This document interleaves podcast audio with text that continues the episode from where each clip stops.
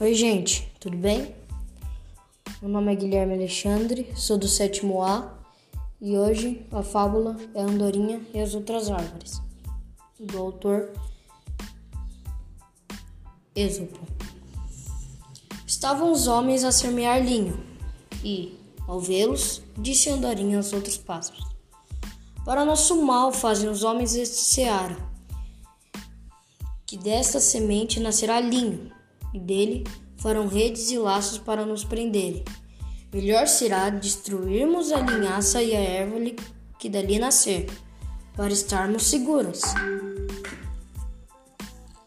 As outras aves riram-se muito deste conselho e não quiseram segui-lo. Vendo isto, a andorinha fez as pazes com os homens e foi viver em suas casas.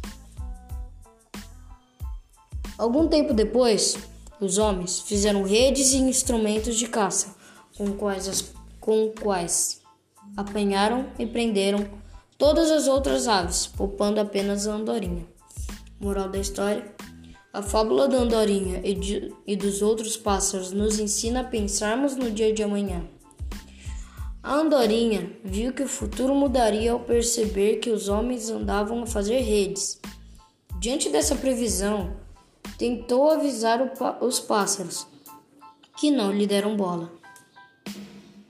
Significado da palavra semear: lançar, deitar sementes para fazer germinar, crescer, brotar, praticar a semeadura ou distribuir sementes sobre.